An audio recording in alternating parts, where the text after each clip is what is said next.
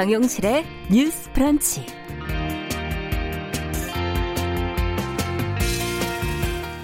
안녕하십니까. 아나운서 정용실입니다. 4월 15일 총선 디데이가 가까워져 오면서 이 후보들의 마음이 급해지고 있다는 게 왠지 느껴집니다.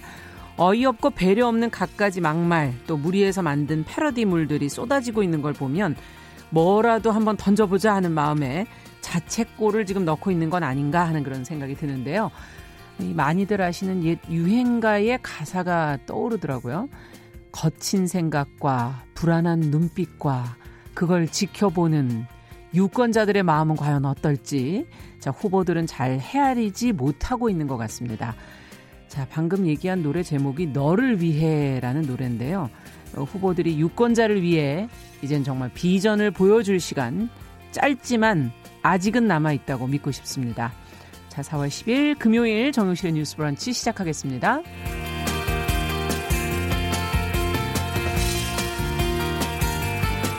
네, 뉴스 브런치 금요일은 두 코너로 진행을 합니다. 뉴스 브런치가 고른 주요 뉴스 또 논평을 오늘도 뉴스픽에서 전혜연 송문희 두 평론가와 함께 어, 살펴보고요. 어, 다양한 분야에서 활약을 하는 여성들을 만나보는 시간이죠. 금요 초대석. 오늘은 구순 할 어, 구순의 어머니의 삶의 마지막을 기록하고 이 노인 부양 문제 또 좋은 이별을 어떻게 해야 하는가에 대한 생각을 책으로 써낸 권영란 작가를 좀 만나보는 시간 준비하고 있습니다.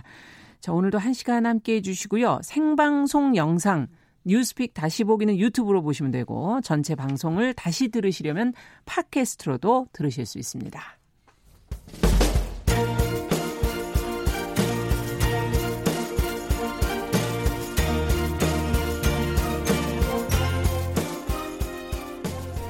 여성을 위한 시사 정보 프로그램 KBS 일라디오 정용실의 뉴스 브런치 여러분의 의견을 기다립니다. 샵 9730으로 문자 보내 주세요. 짧은 문자 50원, 긴 문자 100원이 부과됩니다. 네, 정용실의 뉴스 브런치는 항상 여러분들과 함께 만들어가는 프로그램입니다. 문자 KBS 콩 유튜브 라이브로 계속 실시간으로 의견 주시면 되겠습니다. 벌써 최희철님, 윤서영님, 조혜숙님, 방산월님, 김경환님, 송문방님, 신승대님, 박진호님 들어와서 어, 의견 주시고 인사해 주셨어요. 아, 이 가사를 다 알고 계시는 분들이 많으신 것 같은데요. 예. 그리고 어, 유튜브로도 많이 들어오셨네요. 바보 남자님, 미무수원님, 주세현님, 오직님, 어, 김준하, 김준, 김춘자님 예, 이렇게 들어오셨는데요. 미무수원님께서 꽃 배달도 해주셨네요. 뉴스브런치에 어, 그림으로 보내주신 꽃 잘 보겠습니다. 감사합니다. 자, 그러면 이제 어, 뉴스픽 시작하겠습니다. 더 공감 여성정치연구소의 송문희 박사님 안녕하세요. 네, 안녕하세요. 네, 전혜연 사평론가 안녕하십니까? 안녕하세요. 오늘 아카시즈님하고 방산월님 안 오셨습니까? 아, 방산월님 오셨어요. 아카시즈님이 산속 전환생활님. 네, 네. 아니 어떻게 이렇게 다 외우고 계세요, 두 분이? 아, 청취자분들이 격려해 주신 거 너무 감사하고 자꾸 네. 듣다 보면 저희도 그 닉네임을 외우게 되더라고요. 아, 그렇죠. 자주 오시는 분들 감사합니다. 안 오시면 안 오시면 걱정돼요. 궁금합니다. 네, 오늘 신원주님도 지금 최기원님 이렇게 더 26 어, 50님 어, 같이 들어오셨습니다. 자, 오늘부터 이제 이틀간 4.15 총선의 사전투표, 저번에 얘기를 해 주셨었는데, 그 사전투표가 실시가 되는데, 헌정사상 가장 긴 비례대표 투표 용지가 이제 등장을 하지 않았습니까? 시각장애인 유권자들은 좀 불편하다 그래서 참정권을 침해하는 거 아니냐는 지금 지적이 나오고 있어요. 송 박사님께서 관련 내용을 좀 정리해 주시겠어요? 네. 이번에 그 비례대표 투표 용지 48점, 그 투표 용지가 48.1cm 꽤 길지 않습니까? 어. 네, 포인트가 네. 뭐냐면 시각 장애인 분들이 각을 잘 잡자. 어떤 각을 잡아야 되느냐. 무슨 말씀이세요? 투표하실 때 예. 시각장애인 분들은 그 점자 투표 보조 용구를 사용을 한답니다. 음. 그래서 거기다 맞춰가지고 용지에다가 이렇게 도장을 찍어야 되는데 지금 이번에 워낙 길고 그 다음에 칸도 좁아지다 보니까 그거를 아. 몇번 접어서 이렇게 맞춰야 되는데 실제로 굉장히 어렵다 이것이. 그래서 아. 까딱하다가는 다른 곳에다가 이렇게 찍거나 그런 큰 일이죠. 네, 그렇게 예. 될 수도 있어서 이분들의 참정권에 대한 중대한 침해가 아닌가 이런 말을 하고 있는데 예. 비례대표 성 투표만 그런 것이 아니라 지금 지역구 선거의 점자 투표 보조 연구에도요 기호만 표시되어 있습니다. 음. 그 말은 뭐냐면 후보의 이름과 정당명을 알기 위해서는 투표소 직원에게 직접 다 읽어달라고 부탁을 해야 아. 되는 겁니다. 네. 만약에 그 점 그 똑같은 일반 투표 용지와 동일한 점, 정보가 점자로 표기된다면 이런 불편을 겪을 필요가 없겠죠. 네. 그리고 지금 공직선거법 65조에 보면 그 공보물 이번에 다들 받으셨죠. 선거 앞두고. 네네. 거기 보면 공보물이 12매 내외로 이렇게 규정이 되어 있거든요. 예. 그런데 점자 공보물은 기본적으로 초성, 모음 이런 것들이 따로, 분량이 많기 그렇죠. 때문에 그렇죠. 일반 공보물이 한 두 배 이상 넘어간다는 아. 거죠. 그러다 보니까 그런데 12매를 넘지 못하다 보니까 시각장애인들이 받는 것도 정작 지역구 출마 후보자 공보물에 지역구 후보의 공약이 빠져 있는 등 이렇게 되면 네, 그렇게 될 수밖에 없는 음. 거라서 면수를 동일하게 형식적으로 하는 게 중요한 게 아니라 이분들에게 정보를 동일하게 공급해야 되는 게 아니냐. 그래서 그렇죠. 이런 법도 좀 개정해야 된다. 이분들의 참정권을 보호해야 된다. 이런 말이 나오고 있는 겁니다. 네, 어떻게 보세요? 이번에 위성정당 문제 때문에 비례 투표 용지가 48.1cm거든요. 그러니까 음. 안 그래도 장애 있는 분들한테 어려운 환경인데 더 어려워질 수 있다라는 우려가 더 커지는 상황입니다.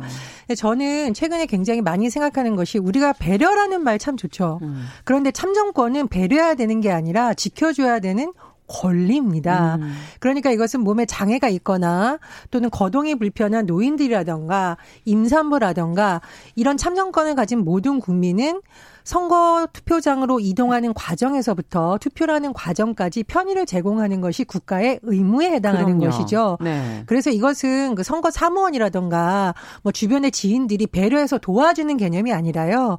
권리를 잘 행사할 수 있도록 국가 차원의 어떤 제도가 마련돼야 되는 것입니다. 음. 그래서 말씀해 주셨듯이 공직선거법 65조 사항도 매수를 12매로 제한하는 것에만 초점을 맞출 것이 아니라 장애인들도 동일한 내용을 모두 읽을 수 있도록 네. 내용을 동일하게 읽을 수 있는 방법으로 법이 개정돼야 된다라는 거고요. 네. 그리고 공직선거관리규칙 제 74조도 있는데 투표용지에 관한 어떤 규칙이 들어가 있다라고 합니다. 음. 그래서 그 부분도 장애인들이 어떤 점이 불편한지 잘 살펴서 개선해야 된다 이렇게 지적이 나오고 있고요. 최영애 국가인권위원장이 8일 성명을 냈는데 네. 사회적 약자의 참정권 권리를 보장해야 된다고 다시 한번 강조했습니다. 음. 그래서 이것은 배려가 아니라 권리라는 점 다시 한번 말씀드립니다. 네. 자, 그러면 이제 다음 뉴스로 또 가보겠습니다.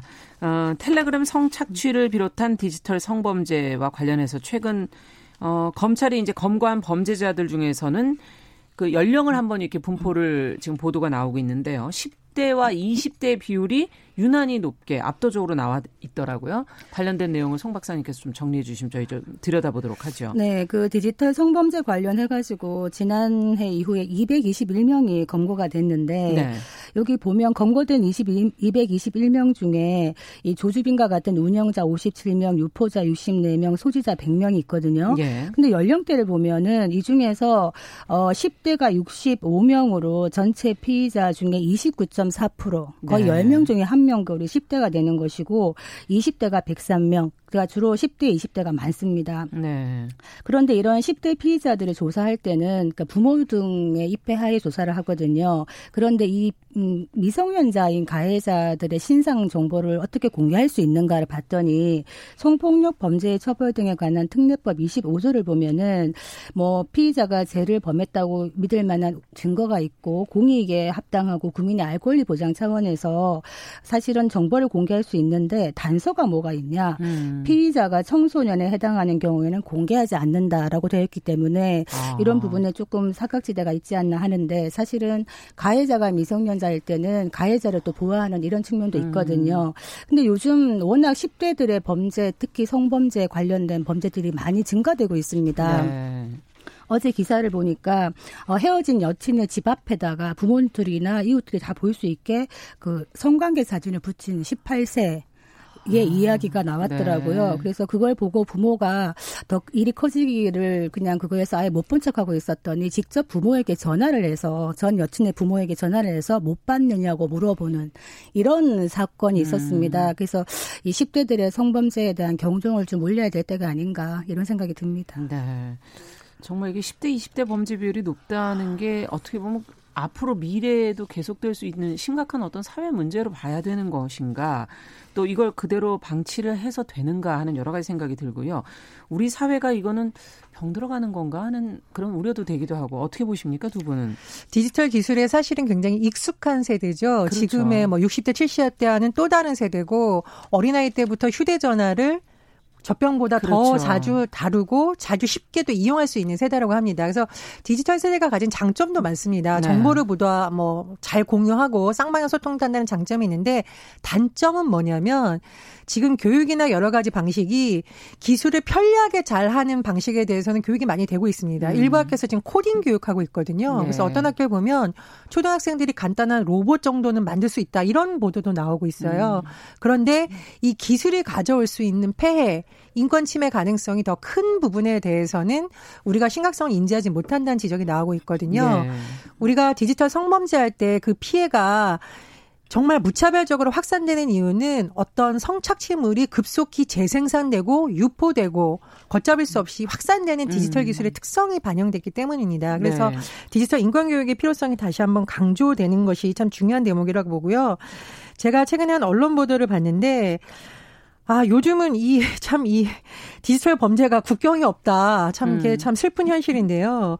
이 중학교 여학생이 SNS에서 언니라고 불릴 수 있는 한 사람을 온라인을 통해서 만났다고 해요. 근데 이 언니 언니 하는 이 사람이 아, 수술을 받아야 되는데 돈이 없는데 너가 그런 성 영상물을 만들어 오면 그걸로 돈을 벌어서 수술을 할 수 있을 것 같다라고 집요하게 설득을 한 겁니다. 음. 그래서 본인의 영상물을 만들어 보냈는데 이번에는 그걸로 이제 협박을 한 거죠. 어, 엄마도 찍어와. 여동생 것도 음. 찍어와 어. 수면제를 먹이면 돼 이런 식으로 협박을 해서 이 여중생이 시달리다 음. 못해서 나중에 극단적인 선택을 고민하게 됐고 이제 그제서야 부모님이 휴대전화를 보고 신고를 해서 권고됐다고 하는데요. 네. 어 가해자가 고2고요 해외에 있는 음. 학생이었다고 합니다. 아. 그러니까 디지털 성범죄라는 것이 디지털 기술이 급속히 유포될 수 있고 국경이 없고 시간 제한도 네. 없었다는 어떤 기술 발달의 그늘을 그대로 보여주는 거거든요. 저는 우리나라에서 디지털 기술 교육 강조하는데 기술만 가르칠 것이 아니라 기술이 가져올 수 있는 폐해라던가 네. 인권 보호를 위해서 어떻게 조심하게 사용해야 되는지 그런 부분에 대한 교육도 필요하네요. 꼭 필요하다고 봅니다. 네. 근데 저는 그 10대들의 성을 바라보는 기성세대들의 음. 관점도 좀 전환이 있어야 되지 않겠나 싶거든요. 따지고 보면 10대가 사실은 가장 그 왕성할 때입니다. 모든 음. 것들이 생체의 에너지나 리듬이나 이런 것들인데 성에 대해서도 호기심이 가장 많아질 수밖에 없는 그런 시기가 시작되는 것인데 에, 성이라는 거에 대해서 뭐 부모나 기성세대들이 뭔가 이렇게 좀 숨겨야 되는 것, 드러내놓고 말하면 안 되는 음. 것, 이런 식의 분위기가 아니라 오픈해서 같이 얘기할 수 있고 같이 교육할 수 있고 요새 아이들이 뭐 가르쳐 주지 않아도 뭐 휴대폰이나 컴퓨터만 열면은 얼마든지 야한 동영상을 아무 때나 클릭해서 볼 수 있기 때문에 성적인 지식은 너무나 많아지는데 중요한 거는 뭐냐면 이 성이나 이 사람의 몸, 나의 몸, 그리고 타인의 몸에 대해서 어떻게 우리가 이거를 잘 간수하고 정말 아름다운 사랑을 위해서 보관할 수 네. 있는가 이런 것들에 대한 어떤 교육은 제대로 이루어지지 않고 있는 것 같아서요. 음. 이런 부분 말씀드리고 싶고 아까 그 18세 그 가해자 이야기를 했는데 요즘 특히 젊은이들이 보면 이별에 대해서 좀 많이 힘들어하는 것 같아요. 음. 그래서 사람이 사귀다가 이별했을 때 그거를 내가 버림받았다고 생각을 하고 뭔가 복수하겠다 이런 식으로 이런 행위들을 많이 하거든요 요즘 에서 예. 그래서 그런 부분에 대해서도 교육이 필요하다. 이별이라는 건 너가 버림, 버림받은 게 아니라 아니라 음. 두 사람이 만났다가 얼마든지 헤어질 수 있고 성숙한 만남에 대해서 많은 이야기를 해줘야 되는 시점이 아닌가 싶습니다. 네. 근데 이 성폭력을 가한 10대들을 이제 제가 이제 취재를 한 적이 있습니다. 네. 간접 방식으로 허락을 받고 취재를 한 건데 이 학생들이 하는 대부분의 말이 본인이 처음 접한 영상물에서 성폭행을 하면 여성들이 좋아한다라는 잘못된 정보가 입력된 경우가 좀 많았어요. 네. 그래서 본인이 예를 들면은 어, 고등학교로 졸업하기 전에 여자친구하고 놀러 갔는데 음. 여자친구가 싫다라는 의사를 정말 싫다로 받아들인 것이 아니라 좋아라고 잘못 인식하는 경우도 있었거든요. 네, 완전 잘못된 성인식을 그렇습니다. 있군요. 잘못된 인식을 했기 때문에 그것을 뭐 처벌을 감경해주는 요인은 될 수 없지만 처음으로 성적인 부분에 대해서 접하는 그 시기에 잘못된 정보가 얼마나 위험한 것인지를 음. 제가 정말 현장에서 많이 봤거든요. 그래서 말씀해 주셨듯이 성에 대한 담론을 갖고 대화하는 것은 좋은데 부모들이 잘못된 정보를 입력해주면 안 되겠죠. 특히 음, 아빠들이, 음, 엄마들이. 그렇죠. 그래서 정확한 정보를 부모님들도 많이 좀 공부를 하시고 어떻게 하는 것이 바른 접근법인지에 대해서 진솔한 대화를 하는 것도 필요하다고 봅니다. 그러니까 이번에 스토킹 방지법 음. 거의 많이 추진되고 있는 것 같은데요. 그런 말 있잖아요. 열 번 찍어 안 넘어가는 나무 없다. 네. 이거 스토킹 될 수 있습니다. 그렇죠. 싫으면 열 번 찍으면 안 되는 것이거든요. 네. 그리고 이제 이런 부분들에 대한 교육이 좀 돼야 되는데 용기 있는 자가 미인을 얻는다 이래가지고 남자들이 여자 여자가 노하는데도 대시하는 거에 대해서 그냥 좀 긍정적인 문화로 생각하는 이런 것도 바꿔야 되는 시기가 네. 아닌가 싶습니다. 자, 성에 대한 인식, 가치관의 문제, 뭐 인권의 문제 이런 것들이 좀 교육이 좀 같이 병행돼야 되지 않을까. 어, 말씀해 주신 스토킹 관련 뭐 부분은 저희가 어제 조금 다루기도 네. 했었고요. 자, 다음 뉴스로는 이제 코로나 얘기를 좀 해보죠. 코로나19로 지금 대구 지역에서 봉사를 해왔던 의료진, 뭐 소독업체도 있고, 도시락 업체도 있고, 이런 업체에게 뭐 수당과 대금을 지급하겠다라고 저희가 이제 보도를 해드렸었는데 지금 수당 대금이 지급이 되지 않고 있다 이런 보도가 지금 나왔어요. 어떻게 된 겁니까 이거?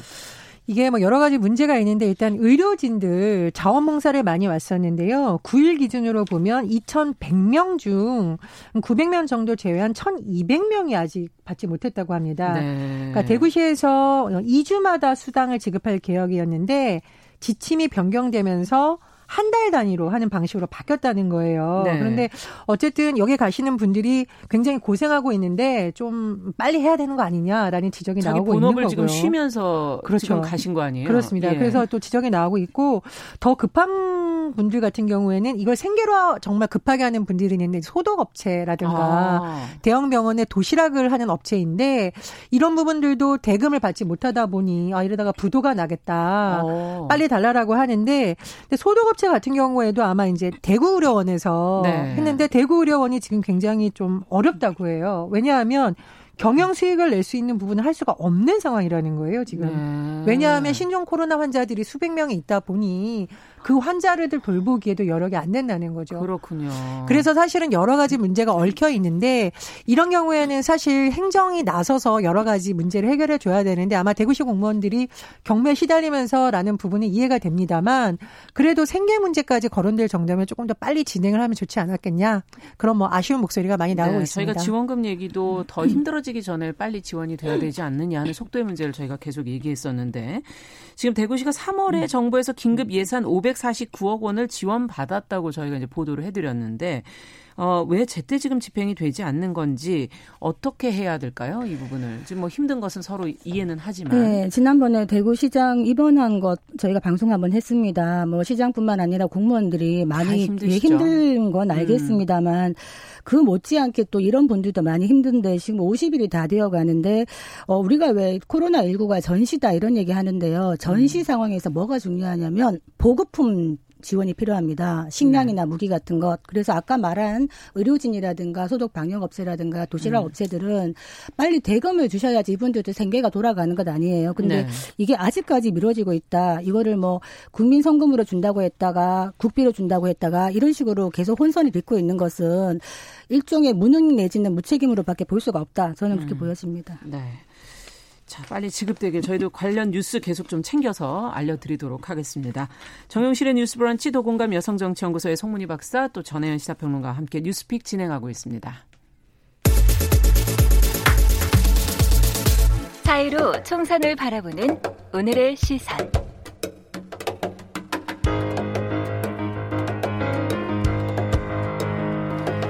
네, 이번 주 여성의 관점에서 보는 선거 이야기 하루에 한 가지씩 이야기 지금 풀어가고 있습니다.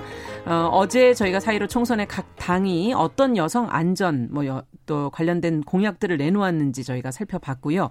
오늘은 또 그 외에 여성의 삶의 질을 높이기 위한 공약들은 어, 어떤 것들을 지금 제시하고 있는지 전체적인 평가를 좀 해보도록 하겠습니다. 먼저 전혜연 평론가께서 정리를 좀 해주시겠어요? 예, 여성 관련 분야 공약은 사실은 이게 여성만의 문제가 아닌 비정규직, 음. 비정규직 중에 여성 노동자가 더 많기 때문에 그런 분야에서 접근할 수 있는 거고요. 여러 가지 접근법이 있습니다. 그런데 올해 같은 경우에는 보통 크게 다섯 가지 주제가 핵심적으로 모아지고 있는데요. 예.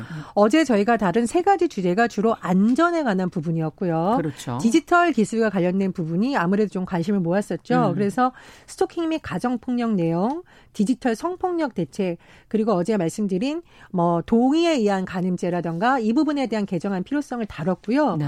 오늘 같은 경우에는 조금 다른 관점에서 접근을 해주면 보육 교육 문제와 음. 고용 일자리 분야 공약으로 나눌 수가 있습니다. 그런데 이제 전반적으로 이제 각 당에서 내놓고 있는데 이 뭐 노동계라든가 전문가들의 평가를 좀 요약해 보면 첫 번째 일자리 문제와 관련해서 음. 여성 공약이라고 하면서 경력 단절 여성에 대한 공약들이 있기는 하다. 네. 나쁘지는 않은데 문제는 뭐냐면 경력 단절 여성이라는 것이 모든 여성을 대표할 수가 없고 두 번째로 경력 단절을 여성의 문제로만 한정했을 경우에는 아 엄마들이 당연히 아이를 돌봐야지라는 전제 하에 되는 경우가 음. 있다라는 겁니다. 그래서 돌봄이나 경력 단절 문제를 개인에 대한 지원의 문제로 볼 것이 아니라 예. 사회가 다 같이 보육을 하는 시스템 이런 쪽으로 개선해야 되는 법이 필요하다. 된다. 그렇습니다. 예. 구조를 바꿀 수 있는 법안이 필요하다라는 거고요. 예. 두 번째로 전문가들이 호평한 분야는 성별 임금 격차에 대해서 어떻게 접근하냐였는데요. 음. 이건 역시 아 그 회사 사장님이 성평등 인식이 있으면 나아지겠지. 이것은 개인의 문제로 보는 거고요. 네. 그것이 아니라 임금 격차 해소를 위해서 임금 격차가 어떤지 공개를 하고 음. 그것을 갖추기 위해서 여러 가지 뭐 페널티를 부과하니라던가 음. 공시 의무를 이행한다던가 네. 이렇게 성별 임금 격차 해소법 공약이 나온 것은 굉장히 좋은 공약이다 이렇게 공통적으로 평가를 받기도 했습니다. 네. 이외에도 비정규직 문제에 초점을 맞춘 또 분석도 있었고요. 여러 가지 어 여러 가지 공약이 있었는데 어쨌든 전문가들의 공통된 어 말은 돌봄이라던가 이런 것을 여성의 문제에 한정되어서 봤을 경우에는 이것이 기존에 있던 가부장 중심의 어떤 사고를 그대로 굳히는 역효과가 나올 수 있기 때문에 그렇죠. 이런 부분에 대해서는 조금 더 세밀한 접근이 필요하다 이렇게 지적하고 음. 있습니다. 네. 자, 그렇다면 두 분은 어떻게 이 부분의 일과 어, 또 보육에 관련된 부분 문제를 어떻게 보셨는지 평가를 좀 들어보죠. 그 여성의 삶의 질이라고 얘기하시니까요. 떠오르는 게 어제 잠깐 말씀했 말씀드렸습니다만 가정 폭력에 대해서 말씀드렸죠. 음. 그러니까 드러내놓고 말하지 못하는 가정 폭력의 피해자들이 의외로 많습니다. 지금 그런데 지금 가정 폭력에 대해서 어제 체포 우선주의를 얘기했었는데 예. 이 가정 폭력에 대해서 어떤 생각을 하냐면 이 처벌에 대해서 먼저 중점보다는 가정의 평화와 안정을 회복해야 된다 이렇게 더 방점을 두고 있거든요. 음. 그런데 제가 제가 어, 상담하는 여성들 중에 가정 폭력이라든가 그 다음에 도박 이렇게 이런 행위를 하는 남편하고는 어, 개선을 꿈꾸지 마라 이런 얘기를 해드린 이유가 이 폭력은 아주 상습성이 음. 있습니다. 음. 그래서 이미 폭력이 행해지는 가정이 이미 파괴된 가정이고 정상으로 회복될 수 없는 이런 현실을 위반을 하고는 그냥 폭력자를 처벌하는 게 아니라 여성에 대해서 그냥 뭐 좀 소극적인 이런 대응을 하는 이런 것들이 법으로 좀 만들어져 가지고 피해자 여성이 생활력이 없더라도 생계를 위해서 네. 참고 맞고 살 수밖에 없는 이런 것들을 바꿔나가는 어떤 제도적인 지원이 필요하지 않겠나 이 생각이 들고요. 네. 두 번째는 지금 이런 모든 어떤 그 지원들이 혼인한 여성들을 또 중점으로 하고 있죠. 지금 네. 비혼 여성들이 많이 늘어나고 있는데 이 비혼 여성들이 그러면 결혼이라는 제도 속에 들어가지 않고 그냥 뭐 남자친구와 함께 동거를 한다거나 법적으로 매이지 않고 살 수도 있죠. 그런데 선진국에서는 이러한 형태의 어떤 가족도 가족의 형태로 인정을 하고 여기에서 난 아이들도 정상적으로 클 수 있도록 음. 지원을 한다는 겁니다. 그래서 이런 부분에 대해서도 조금 더 우리가 생각을 갖고 들여다볼 수 있는 필요가 있지 않겠나 이런 생각이 네, 듭니다. 제도 밖에 있는 여성들에 대한 이야기를 지적을 해주셨고요. 일부 정당에서 어, 법이 가족이라는 것을 인정해주지 않으면 여러 가지 문제가 생길 수 있는 법을 그렇죠. 이제 지적을 했었는데요. 예를 들면 수술 동의 가족만 할 수 있죠. 음. 가족만 면회할 수 있어요. 네. 근데 아까처럼 가정 폭력으로 인해서 자매가 탈출해서 각각 살고 있다던가 이럴 음. 경우에 연락을 하기 쉽지 않거든요. 그런 문제 때문에 뭐 생활 동반자법을 만들면 어떻겠느냐 예. 뭐 그런 제안이 나왔는데 그런 것도 하나의 대안으로 검토할 수 있다고 보고요. 예. 그리고 여성계에서 이번 공약에 대해서 좀 아쉬움을 나타냈던 부분은 예전의 공약을 재탕 삼탕한다 이런 평가가 많이 나오고 있습니다. 좀 그런 면이 보이더라고요. 그렇습니다. 네. 그러면 예전에 공약을 했으면 적어도 20대 국회 내에선 좀 지켰어야 되는 거 아니냐. 한 걸음 네. 더 나아갔어야 되는 건데 안 지키고 계속 반복하고 있다는 지적이 나오고 있습니다. 그래서 21대 국회에서는 이런 부분 음. 잘 점검해서 어, 잘했던 부분, 부족했던 부분 보완 작업이 이루어져야 될 것으로 보입니다. 그러니까 지금 아까 그, 그 외로움에 대한 이야기를 했잖아요. 영국 예. 정부가 2018년에 외로움 위원회라는 걸 만들었습니다. 네. 왜 만들었느냐? 이 외로움이라는 거는 사회적 전염병이다. 이렇게 음. 얘기를 하면서 외로움이 하루 담배 15개 피우는 거하고 똑같다. 음. 그래서 어떻게 보면 결혼은 망설이지만 그 전 단계 내지는 어떤 어떤 또 다른 형태로서 이제 동거하는 부부가 있을 수 있습니다. 이런 부부들도 만약에 전세자금 대출을 받을 수 있다거나 이들이 아이를 낳았을 때 이 아이에 대한 지원이 이루어진다 그러면 음. 우리가 얘기하는 저출산 문제도 어느 정도 좀 도움이 될 수 있지 않을까 이런 생각이 그러네. 듭니다. 현실적인 방법에서 제도적인 네. 것을 좀 검토해 보자. 어, 어, 그러면 저희가 여기까지 얘기를 듣도록 하고요. 지금 최 기원님께서는 브런치 끝나자마자 지금 사전 투표를 하러 가시겠다고 의견을 보내주셨어요. 오늘 내일 지금 사전 투표가 오전 6시부터 오후 6시까지 신분증 가져가시면 되는데 지금 1906님께서는 투표소에 가면 손소독제 뿌려주고 비닐장갑 제공하고 참관인들이 아주 친절하고 감동적이라고 예 뭐 우리나라 선진국이라는 음. 의견도 보내주셨고요. 윤서영님께서는 사전 투표를 이미 하고 오셨다는 음. 분들도 계십니다. 투표를 놓치지 않도록 일정이 있으시다면 미리 사전 투표에 참여해 보시는 것도 좋을 것 같고요. 저희는 계속 또 관련 내용을 여러분들에게 도움이 되도록 계속 전달을 해보도록 하겠습니다. 오늘 뉴스픽 전혜연 평론가 더 공감 여성정치연구소 송문희 박사 두 분 수고하셨습니다. 감사합니다. 감사합니다. 자, 정용실의 뉴스 브런치 듣고 계신 지금 시각 10시 31분이고요. 라디오 정보센터 뉴스 듣고 오겠습니다. 코로나19 국내 확진자가 어제 하루 27명 늘어 누적 확진자 수가 1,450명으로 집계됐습니다. 대구에서 52일 만에 처음으로 신규 확진자가 발생하지 않았습니다. 정세균 국무총리는 오늘 부활절을 이틀 앞둔 가운데 기독교계에 대면 집회를 최대한 자제해달라고 요청했습니다. 코로나19 감염 이후 격리 해제됐는데 다시 재확진 판정을 받은 사례가 지금까지 전국에서 74건에 이르는 것으로 확인됐습니다.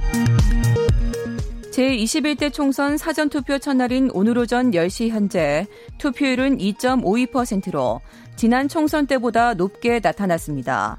사전투표는 오늘과 내일 오전 6시부터 오후 6시까지 진행됩니다. 4.15 총선을 닷새 앞둔 오늘 더불어민주당 이해찬, 이낙연 상임선대위원장은 대전, 충남, 충북 등을 찾아 지원 유세를 벌이고 미래통합당은 수도권 지원 유세를 이어갑니다. 지금까지 정보센터 뉴스 정한나였습니다.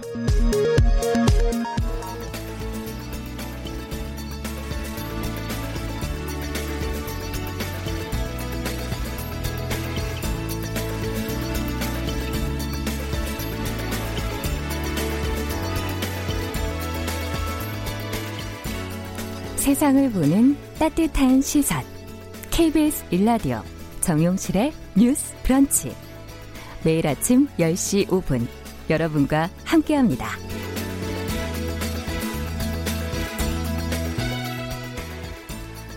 네, 정실의 뉴스 브런치 듣고 계신 지금 시각 10시 33분입니다. 앞서도 말씀을 드렸듯이 금요일은 두 개의 코너로 꾸며집니다. 자, 두 번째 코너는 어, 금요 초대석 시간인데요. 오늘은 우리가 참 인생을 살다 보면 초보 인생이다 이런 생각이 들어요. 어, 한 번 태어나 한 번 살아보는 거고 죽을 때도 또 처음 죽는 거고 모든 게 다 항상 처음 하다 내가 두 번 하면 더 잘할 수 있는데 이런 얘기 하시는 분들도 계시고요. 아, 늙는 것도 처음 또 부모를 세상에서 떠내 떠나보내는 것도 다 처음 겪는 일이어서 항상 그 과정이 서툴고 부족함이 있습니다. 자, 그래서 오늘은 어머니의 생애 마지막을 함께 한 기록을 책으로 엮어서 삶이라는 게 무엇인지, 죽음이라는 게 무엇인지, 노인을 부양하는 문제에 대해서 화두를 던진 엄마의 죽음은 처음이니까의 저자 권영란 작가를 오늘 좀 모셨습니다. 어서 오십시오. 안녕하세요. 권영란입니다. 네, 반갑습니다. 또 이 시간 늘 함께 해주는 방송인 남정미 씨와도 인사 나누죠. 안녕하세요. 안녕하세요. 반갑습니다. 코미디하는 남정미입니다. 안녕하세요. 네. 안녕하세요. 안녕하세요. 자, 이번에 내신 책 제목이 엄마의 죽음은 처음이니까. 네. 저희 오늘 이제 같이 책 얘기를 좀 해볼 텐데, 어머니의 마지막을 함께하고 보내드리는 그 모든 과정이 이제 담겨 있는데, 주로 어떤 것들에 대해서 독자들과 좀 생각을 해보시고 싶으셨던 걸까요? 음, 요새 뭐, 어쨌든 고령화 사회잖아요. 네. 너무 그 부모님이나 뭐 어쨌든, 어, 시니어 분들이 아주 오래 사시잖아요. 음, 그런데 같이 늙어가죠. 예, 오래 살던 부모가 음.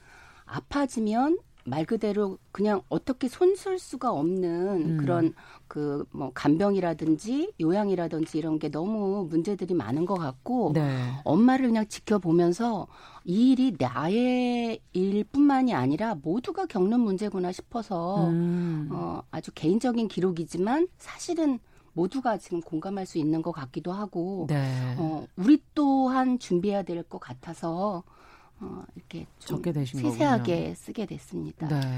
사실 뭐 들여다보지 않으면 사실 모르는 건데 이렇게 적어 주셔야지 이제 예. 보게 되는 거죠. 이 예. 책이 왜 그 여타의 책들과 다른 게 음. 뭐 아, 엄마가 너무 힘들었어 뭐 이렇게 엄마를 부탁해 같은 그런데 나오는 그러한 감정적으로 저희가 대할 때가 대하는 게 많죠. 아니라 예.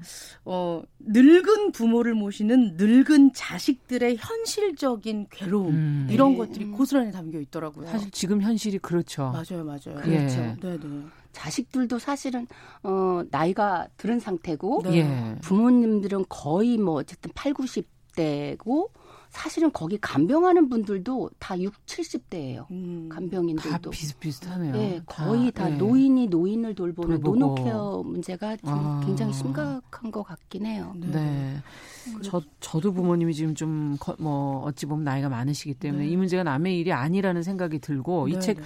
어, 사실, 어, 좀 빼놨었어요. 읽어봐야겠다, 이건. 나의 문제이기도 하다라고 생각하고 있었는데, 작별하신 게 그러면 언제입니까, 정확하게? 어, 2019년 1월이에요. 아, 그래서 1년 예. 지났네요. 새해 첫날부터 병원에 있었고, 아. 그러니까 계속 병원에 있었지만 완전히 혼수 상태에 빠지신 게 1월 1일이었어요. 어.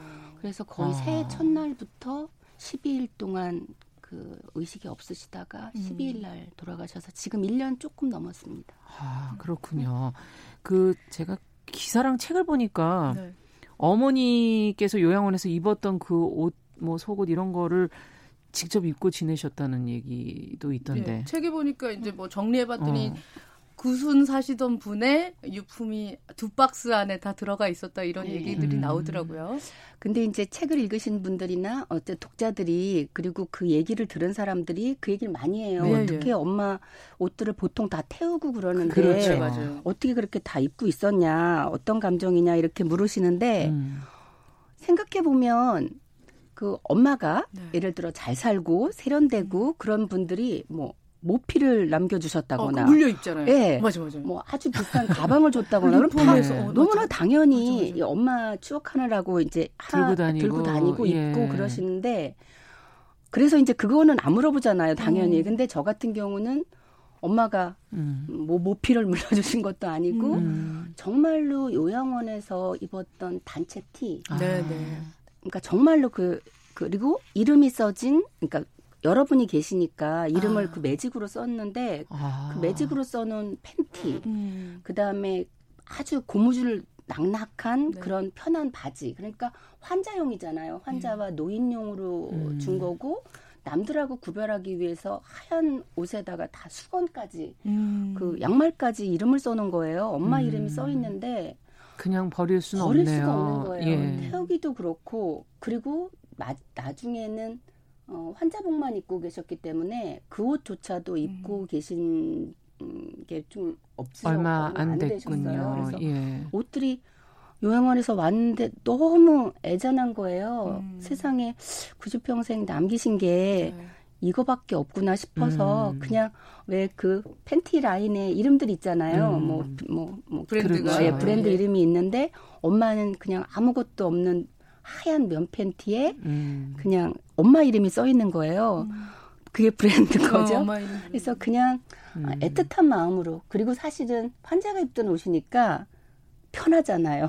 네. 집에서 입기에 좋아서 그냥 아무 그 큰 그거 없이 음. 기리는 마음으로 음. 그냥 입고 살았던 것 같아요. 그러네요. 인생이 참 그러고 보니까 가는 길에 우리가 남기는 게 뭘까 이런 생각도 들기도 하고. 그래요. 그러게요. 책에 보면 대체적으로 이런 말씀입니다. 우리들도 가야 할 요양원 같은 시설들이 음. 남의 생을 남은 생을 도움을 받으면서도 개인의 자존과 어, 생활이 가능할 수 있도록 바뀌어갔으면 좋겠다 이런 말씀하셨는데 음. 저는 이, 어차피 또 나중에 내가 또 입어볼 환자복이거나 이런 음. 요양원 생활이 예, 아닐까 예. 하는 의견에서 그렇죠. 또 해보셔서 좀 느낌이 다르셨을 것 같아요. 그 요양병원이나 요양원이나 가보면 네. 진짜 말 그대로 어 내가 뭐 말하기가 조금 그렇긴 한데 의식 없으신 그다음에 음, 깡마르시고 음. 정말 그 어, 자기 손으로 뭐수 가린다거나. 먹는다거나 네. 이런 게 불가능한 분들이 정말 반은 또 묶여 계세요. 네. 왜냐하면 떨어지거나 이제 아. 그 보호를 하기 위해서 그런 분들이 정말 너무 촘촘하게 어, 어떤 그 개인적인 어떤 그거나 내가 나의 삶이 내그 먹고 음. 먹고 자고 어쨌든 그런 가장 기본적인 것까지 못 하고 누워 있는 걸 보고 이- 보는 마음이 그렇게도 짠하더라고요. 근데 저가 이제 우리 세대는 네. 마지막 그 이제 보호를 받는 마지막 세대이기도 하고 네. 저희 세대도 이제 준비를 해야 될 때인 것 같고 그렇죠. 아 내가 갈 곳이 결국은 이건 여긴데 음. 저 모습일 텐데 그러지는 않았으면 좋겠다 어떻게든 뭔가가 좀 바뀌어야 되지 않겠나 음. 그런 생각을 아주 깊게 하게 됐던 것 실례지만 같아요 권영란 선생님 지금 연세가 어떻게 되세요? 연세가 예. 어떻게 보여요? 이거 지금 작업용 멘트 아니에요? 네. 예 지금 50 중반이에요 아, 이제 예. 10대부터 이제 시- 준비를 하시는 거군요. 이렇게 보시고 나니까. 엄마를 보내고 나니까 네, 그렇게 처음으로 생각이 그런 생각을 예, 해보게 되는 거죠. 그렇죠 예. 그리고 주변에 내 친구들을 많이 보게 됐고 네네. 음. 아까 처음에 말씀하신 그 말씀 있잖아요. 다 나의 문제더라, 내 일이더라라는 말을 음. 지금 누구나 다 해요. 음. 그러니까 그냥 사실은 제 친구들도 어, 부모뿐만이 아니라 친구들도 많이 아프고 네. 많이 보내기도 했어요. 하고. 예. 예. 맞아요. 준비해야 될 음, 때인 거죠. 예, 이게 다 처음이어서 저희가 항상 맞아요. 서툴고 어렵고 힘든 건데 그 시간을 지금 남들보다는 조금 뭐 겪으신 과정을 이제 쓰신 거 아닙니까? 네. 그 시간 돌아보시면 어떤 기억이 남아 있습니까? 처음으로 엄마의 죽음을 맞이하신 그 순간.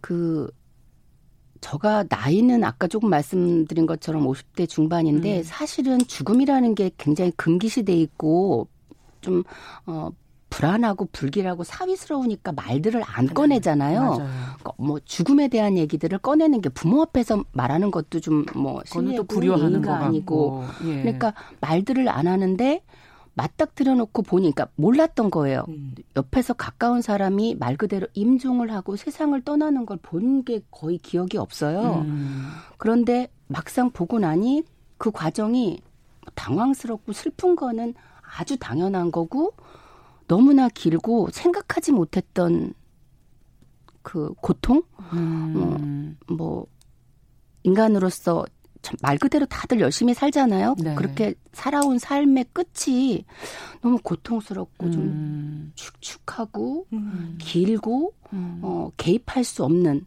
그 음. 나의 죽음이나 나의 삶에 개입할 수 없는 그런 것들을 보면서 음, 너무 정말 축축했던 것 같아요. 음. 너무 네, 이건 작가 아니면 이런 표현을 하겠습니까? 예. 그 우리는 경험해 보지 않았기 음. 때문에 잘 못 느끼는 그 순간을 지금 맞아요. 시간은 길게 느껴지고 그리고 어, 왜그 네. 어, 그 박연준 그 시인 그 아버지는 나를 처제하고 불렀다라는 그 예. 치매 알츠하이머에 걸리셨다가 돌아가신 아버지 얘기가 있는데 예. 거기에도 아버지의 그 죽음을 생각하면 팥죽색이 생각난다고 그래요. 음. 근데 이 감정과 색깔이 사실 저도 그 건보라빛 아. 팥죽이 건보라잖아요. 맞아요. 그 예. 진보라 그게 사실은 일종의 죽음의 색깔 어. 그 온몸에 그 저승꽃이 돋아나서 음. 하나도 그 이 피부색이 없는 상태인 아, 거를 그렇게 되는 거죠. 근데 우리 엄마뿐만이 아니라 누구나. 모든 분들이 맞아요. 오래 살고 오래 앓은 분들은 피가 순환되지도 않고. 그러니까 정말 진보라 건보라 음, 그런 느낌이 그런 느낌으로 봤죠. 그랬군요. 개월을. 네. 음. 이걸 보, 그러니까 이렇게 결, 저 정리하셨어요. 누군가 돌보지 않으면 안 되고 타인의 손길에 목숨을 맡겨야 살 수 있는 존재. 아기와 노인, 귀엽지도 않은 아기 이렇게 어, 이게 음. 뭐 엄마를 표현한 장면이 있더라고요. 음. 딸이랑 엄마는 약간 좀 부자지간이 끈끈한 것과 또 다르게 또 이런 굉장히 중요한 것들이 있잖아요. 관계죠. 네. 두 분의 관계는 어땠습니까? 어, 그, 책에는 사실은 엄마, 오래 떨어져 살아서 네. 엄마에 대해 엄마가 나를 이렇게 제대로 보살펴주지 않았다라는 그거가 음. 엄마 그 아픈 중, 중에는 굉장히 미움 같은 게 많았던 것 같아요. 음. 근데 생각해 보니, 어, 제가 막내딸이기도 하고, 어, 제가 이렇게 어, 아, 슬픈 일이 있어도 좀 많이 웃는 편이고, 음. 얼굴도 좀 웃는 상이고, 음. 이렇게 좀 약간 명랑해요. 네네. 그래서 엄마가 그 저 어렸을 때 우리 이제 시골에서 자랐는데 음, 종다리 같다 그랬어요. 종다리. 음. 종다리. 그리고. 음. 예, 그러니까 항상 엄마 옆에 앉아서 네. 이렇게 얘기를 잘하고 그리고 이제 좋아하는 그- 딸이셨겠네요. 예, 엄마가 되게 좋아했던 것 같고 저도 엄마를 뭐 그때 헤어지기 전까지는 뭐 미워하거나 그럴 필요가 없는 것이 그리고 이제 엄마는 이- 지금 라디오 방송을 하지만 라디오 켜봐 그런 거를 저 보고 얘기해 보란 얘기였어요. 어, 어, 어, 우리- 말해봐. 예, 이렇게. 우리 형란이 어. 라디오 켜봐 이제 이러면 뭐 노래도 했다가 음. 이러면서 엄마랑 밭을 매러 그렇게 다녔던 것 같아요. 되게 착한 아. 딸이었던 것 같아요. 네, 네. 그러네요. 어, 그래서 사이가 좋았었죠. 음. 그래, 그리고 그랬는데 이제 제가 떨어져 살면서 그 혼자 살면서 어, 좀 이렇게 어, 다른 엄마처럼 음. 그렇게 거리감이 꼼꼼하고, 좀 예, 생기셨나요? 세심하게 안 해줘서 섭섭했던 마음이 좀 있었고 음. 그런데 이그 부모님을 모신 아픈 엄마 이제 노년의 부모님을 요양병원까지 모시러 가는 과정 중에서 지금 음. 뭐큰 오빠 내외분도 편찮으시고 네. 예 그리고 그 형제들 사이에서 결국에는 그래도 엄마가 형란이 너 제일 좋아했잖아 라고 얘기하는 것으로 음. 모든 짐을 다 지셨어요, 그렇죠? 막내 아니. 근데 그 짐을 졌다기보다 네. 사실은 정말 무슨 뭐 효심 깊게 내지는 음. 막 이렇게는 안 했어요. 어. 그거는 정말 어 사실이고 근데 어 어쨌든 그때 제가 일종의 프리랜서로 음. 집에 있는 시간이 있었고 그리고 예. 그 어르신들 하는 말 그러니까 언니 오빠들이 하는 말 중에 그리고 의사도 말을 했는데 제일 젊잖아요. 음. 막내니까 그렇죠. 제일 젊잖아요. 그리고 음. 아직 건강하잖아요. 음. 머리 지금 잘 돌아가잖아요. 음. 그러니까 아, 이제 일단 떠맡겼다기보다는 음. 그냥 돌, 예, 여러 명이 보기에도 거군요. 제일 그냥 아. 적합한 음. 그랬는데 그럼에도 불구하고 아 그리고 전부 다 아팠어요 진짜 아. 온 가족이. 다 7, 70대고 그러니까 막 나이가 60대고 많으시니까. 이러니까 예. 예 그게 제일 문제인 것 같아요 음, 예. 나도 아픈 거 다 맞아, 같이 맞아, 아플 맞아. 수 예. 있는 나이라는 거. 음. 엄마와 그 마지막을 함께하는 그 이별의 순간에 정말 그 이별 가기까지의 과정에 많은 감정들이 앞서 처음엔 미움이었다가 음. 또 다시 사랑이었다가 네. 뭐 이런 식으로 그 감정도 계속 변화하지 않을까. 왜냐면 처음엔 내가 왜 엄마 옆에 와서 엄마 나한테 잘해주지도 않았는데 맞아. 일어나 하는 그런 생각에서부터 시작해서 음. 자식과 부모의 관계라는 건 네. 그런 게 아닐까 하는 생각이 음. 들거든요. 마지막 그 이별하는 건 애도 일기라는 그런 책들이 이제 뭐 여러 저자들이 예전부터 써왔는데 그 순간 존엄하고 아름다운 이별에 관해 묻는 애도 일기라고 책 제목 밑에 이렇게 쓰여 있어서 네. 그 이별의 그 순간에 그 감정이라는 건 과연 어떤 걸까 하는 그 이별이라는 건 뭘까 하는 음. 그런 생각이 들기도 해요. 그 이 부제가 존엄하고 아름다운 이별에 관해 묻는 애도 일기인데 음. 어 사실은 부제라는 게 이제 그 책의 성격을 알려주려고 음, 이렇게 그렇죠. 지은 건데 지으면서도 사실은 이렇게 나왔음에도 불구하고 저도 물어요. 음. 존엄하게 죽는다는 게 과연 무엇일까? 뭘까? 음. 그리고 이별을 하는데 아름다운 이별이 또 어딨어? 그리고 죽는 건데 음. 어디로 가서 어떻게 어떤 모습으로 있는지도 전혀 모르는데 근데 그럼에도 불구하고 그리고 애도가 막 슬퍼서 죽겠다는 그런 애도가 아니라 기억하고 음. 네. 어 생각하고 음. 어 풀고 뭐 이런 마음으로 이제 그 애도 일기라고 붙였는데 음. 존엄하다는 거는 결국은 그건 것 같아요. 어, 내, 우리가 살 권리를 네. 말하는 것처럼 음. 죽을 권리를 주장할 수 있는 것, 그리고 음. 죽음의 방식이나 죽음의 시기를 내가 아프고 고통스러울 때 선택할 수 있는 것. 그렇죠. 음. 그냥 정말 말 그대로 남의 손에서 어. 결정되는 게 아니라 정말로 음. 어, 살 권리를 부르짖는 음. 사람들이 워낙 많잖아요. 법정 네. 싸움도 하고 음. 어, 그런 것처럼 어, 정말로 내 그 죽음의 시기를 선택할 음. 수 있다는 거. 그리고 정말 음. 모든 사람들의 소원이라 그러잖아요. 좋은 죽음이 결국은 그거더라고요. 어, 죽을 때까지 내가 먹을 수 있으면 음. 그리고 내가 화장실 출입만 할 수 있으면 좋겠다. 어, 그게 결국은 존엄이더라고요. 음. 어, 그것만 음, 할 수 있으면 음. 존엄하게 죽는 게 아닐까 싶고 아름다운 이변이라는 건 사실 있을 수도 없다고 보긴 하는데 네. 아무튼 죽음에 대해서 어, 준비를 해야 되는 게 아닌가. 음. 우리는 너무 이, 이게 뭐 불, 불길하고 사위스럽다는 이유로 가려놓고 꺼내지를 않는데.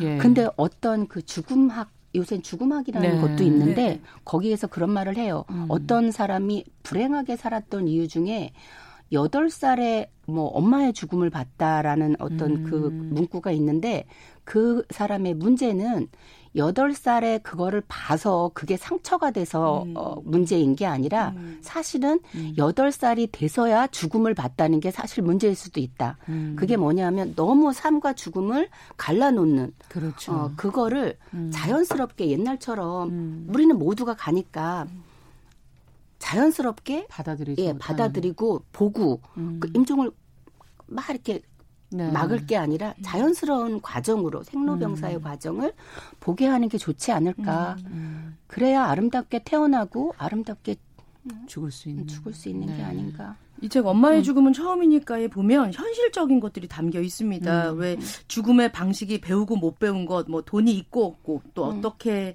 이제 마무리가 음. 되는지, 어디서 살 것인지, 병원은 갈 것인지 말 것인지, 음. 요양원은 갈 것인지 말 것인지, 연명 치료는 할 것인지 안할 음. 것인지, 장례식 그리고 나 자신을 케어할 돈은 어디에 얼마를 두어야 하는지에 대한 현실적인 조언들도 담겨 중요하죠. 있습니다. 예, 예. 어, 그걸 그래서 엄마 옆에서 공부한 거예요. 그렇죠. 그리고 나서 바로 국민보험관리공단에 가셔서 예, 예. 본인의 연명 치료를 하지 않겠다라는 그거 조사를 연명 의료. 의향서를 작성하셨다는 네. 거군요. 근데 이게 저뿐만이 아니더라고요. 그 부모나 어쨌든 가까운 이에 간병을 해본 사람들은 네. 음. 정말 몸으로 느끼는 거예요. 음. 나는 이렇게 마지막이 이렇게 안될 했으면 좋겠다. 없겠다. 그래서 이 사전연명 의료 결정서를 쓸어가는 사람들의 거의 99%가 간병의 경험이 있는 사람인 거예요. 음. 부모를 그렇게 보냈거나 옆에서. 옆에서, 봤거나 그런 그래서 근데 이제 저 같은 경우는 음. 어떻게 보면 길지가 않아 않았던 거예요. 다른 네. 사람들에 비해서 거의 막 지금 5, 6년 아 그렇죠. 예, 그렇죠. 막 병원에 엄마 예. 아버지 모셔놓고 정말 길더라고요. 음. 일주일마다 가서 보는 것, 그 다음에 의식을 잃은 게 너무 오래된 분들, 어. 치매로 요양원에 계시는 분들 너무 맞아요. 많은데 네. 저는 그나마 그래서 내가 고통스러웠다는 말은 좀 못하겠고 음. 그런데 이제 그 이렇게 가벼운데도 불구하고 그렇게 길지 않았는데도 불구하고 보다 보니 너무 이렇게까지는 하고 싶지 않다라는 게 있어서 음. 가서 이제 음. 어, 갔더니 거기 그 담당자 네. 국민건강보험관리공단 네. 그 분이 진짜 많습니다. 정말로 앞에 이렇게 쭉 앉아 계시더라고요. 아, 이거를 기다리고 등록- 계시는 예. 분들이 사전 연명 의료 의향서를 쓰려고 야, 하는 분들이 그렇게 예. 지금 같이 간병하고 계시는 분들이나 지켜보는 분들이 많다는 얘기네요. 그러니까요. 현실이네요. 장례식 끝나고 다 여기로 다 온대요. 오셨군요. 다 네. 거기로 와서 지금 벌써 2월달 기사에 음. 보니까 네. 57만 명이래요. 네. 이거 시행된 지 지금 1년 정도밖에 안 됐거든요. 네. 그 정도로 이제 준비를 있군요. 하고 있다라는 느낌이 들고 근데 이제 결국 이게 다른 사람들이 볼 때 사전연명 의료 결정서가 아주 큰 무슨 힘을 가진 거로 음. 아는데 그런 거 정도는 아니에요. 임종 시에 내가 의식이 없을 때 나는 산소호흡기 키지 말고 음. 이 심폐소생술 하지 말고 그 항암제 주지 말고 음. 영양제를 강제로 삽관해서 넣지 말라 이제 몇 가지 조항이 있거든요. 음. 거기에 동의를 하는 거예요. 근데 이제 그때는 의식이 없을 때를 대비하는 거니까. 미리 해놓는 예. 거죠. 그리고 음. 임종 시에 알겠습니다. 이걸 쓸수 있는. 음. 예. 자, 시간이 이제 이제 네. 많이 안 남아서 여성으로서 어머니의 삶을 한번 이렇게 돌아, 돌아보셨을 때 어떤 생각이 드셨는지 짧게 얘기를 좀 해주신다면. 처음에는 이제 엄마처럼 그렇게 어, 모성 신화나 이런 음. 엄마에 대한 생각들이 워낙 많고 또 음. 페미니즘을 공부하다 보니 아유 엄마는 어쨌든 왜 이렇게 음. 똑바르게 현명하게 지혜롭게 못 음. 사셨어 뭐 이런 느낌이 들어서 아 엄마처럼 살지 않을 거야 이제 음. 그런 생각이 들었었는데 보내고 나서 지금 생각해 보니까 엄마야말로 그냥 땅의 여자였던 것 같은 생각이 들어요. 네. 그 모든 뭐 걸 품고. 예, 모든 걸 품고 그리고 어쨌든 땅이라는 게 그게 뭐예요? 그 싹을 틔우고 자라게 키우고. 하고 열매를 맺었으면 뭐 음. 뭐 독립 시키는 거고. 근데 어머니란 존재가 그런 거예요. 예, 근데 엄마 자체가 그렇게 살았던 것 같은 느낌이 들더라고요. 네. 땅의 여자? 네, 그런 생각으로 정리를 하셨군요. 예, 예. 자, 금요초대석 오늘은 엄마의 죽음은 처음이니까 권현란 작가와 함께 짧지만 깊은 이야기를 좀 나눠봤습니다. 오늘 감사합니다. 아, 남정미 씨도 수고하셨습니다. 네, 감사합니다. 고맙습니다. 자, 정용실의 뉴스 브런치 조금 시간이 짧으네요. 아, 4월 10일 금요일 순서는 여기서 마치도록 하겠습니다. 전 다음 주에 다시 뵙겠습니다. 감사합니다.